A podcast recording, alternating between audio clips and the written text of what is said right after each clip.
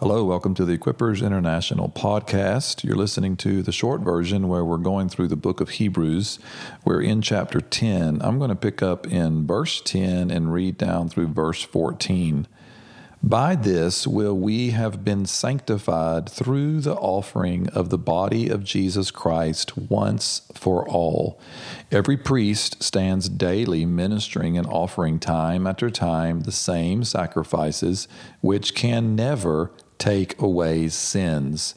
But he, having offered one sacrifice for sins for all time, sat down at the right hand of God, waiting from that time onward until his enemies be made a footstool for his feet.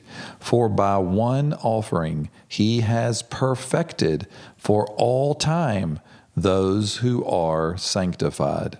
Well, this chapter just keeps getting better and better. If you'll remember in the couple of previous episodes, the writer's now moving into a discussion that's very focused on the truth that what the law and the sacrifices under the law could not do to take away sin, Jesus did through his sacrifice. And not only did it take away our sins, but it also took away our consciousness of them. We don't have to live in a constant awareness of sin in our lives, that it set us free from what the writer calls a consciousness of sin.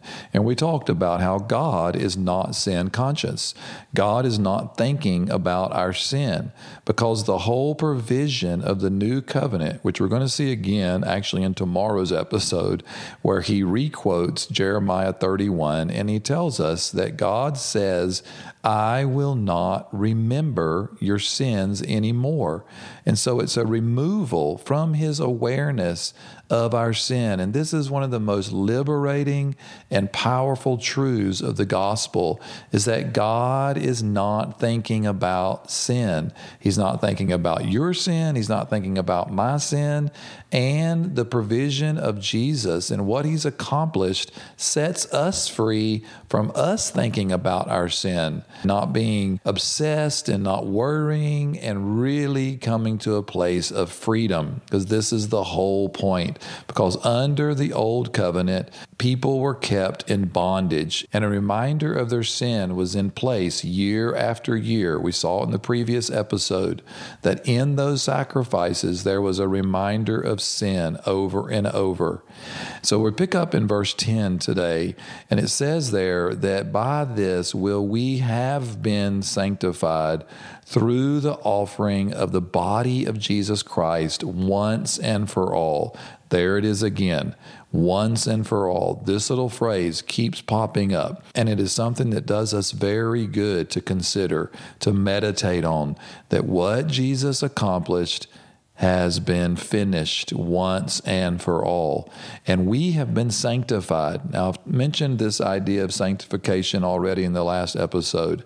It's not so much an idea of our moral behavior more than it is God setting us aside for His purpose, for the purpose for which we were designed, so that we could be in perfect relationship with Him. So when you think about sanctification, keep that in mind. Now, do I believe there is a practical aspect to sanctification, to us living in a way that demonstrates us being set aside? Absolutely. And we're going to talk about that in just a minute because there's a very important truth that I want to show us in the end of this episode, but we'll get there in just a minute. That's in verse 14. But before we get there, let's look at verses 11 and 12. Again, super important truth. The priest stood daily, offering time after time the same sacrifices. There's that phrase again time after time, time after time over and against once and for all.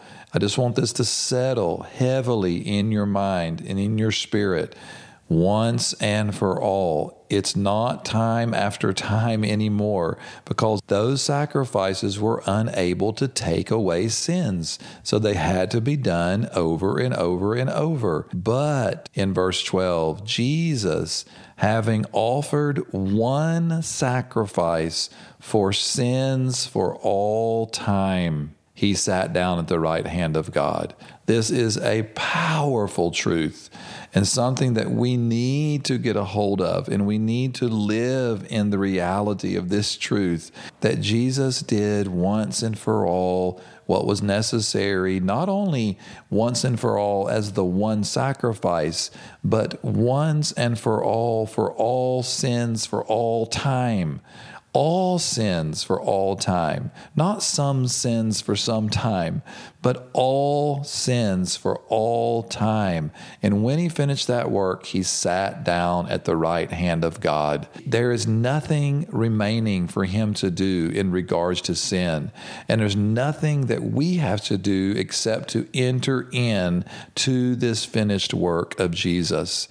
And the writer says there in verse 13 that in sitting down, he is waiting from that time onward until his enemies be made a footstool for his feet.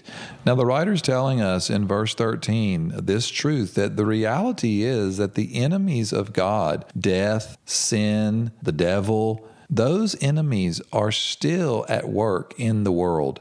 They are not yet fully under Jesus' feet. He has defeated their power. He has released the world from their grip. And for all those that will come to Him by faith, they'll experience the release and the forgiveness of their sins, which this is the very crux of what these enemies want to do. They want to hold mankind in his sin, in his bondage, so that he cannot relate freely to God. But Jesus has done everything necessary to release us from our sins, from the power of our enemies.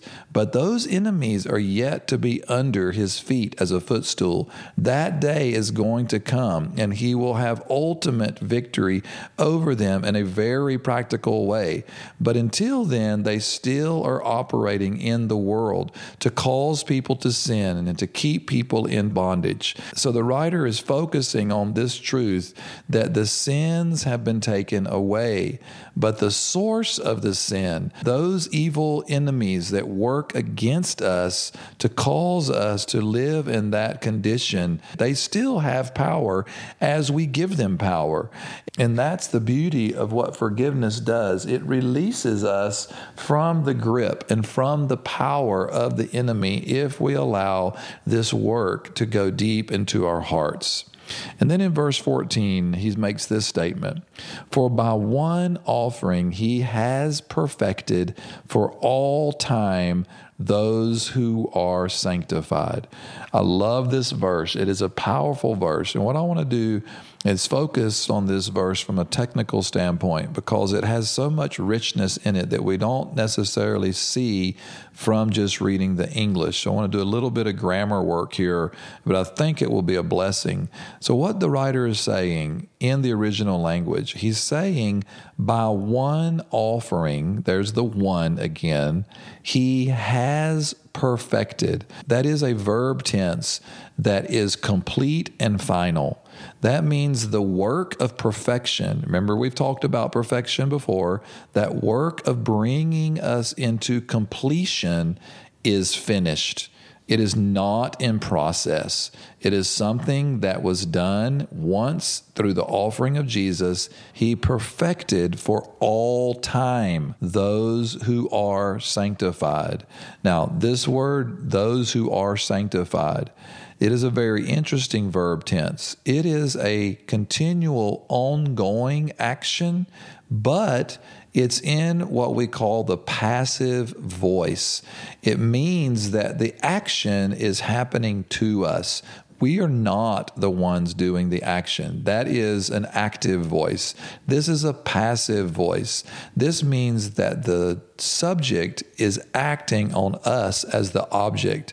So, what that tells us is that the writer is saying, not only have we been perfected and made complete in our ability to relate to God in the designed purpose as His children, but on the side that there is a practical outworking in our lives where we grow and we mature and we change, that process is not something that we do actively.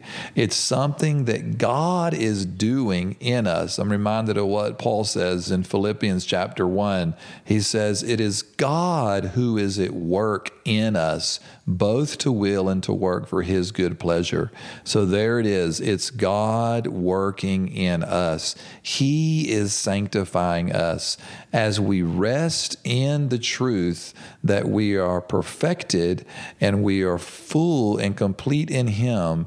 He will do whatever work is necessary to bring us practically into an expression of life that glorifies Him. So, this is such a powerful process and such a liberating process as we rest in all that Jesus has done by offering Himself once and for all for sins for all time and we can rest in the work now that God does in our lives to bring us to that place to where we glorify Him in all aspects of our lives.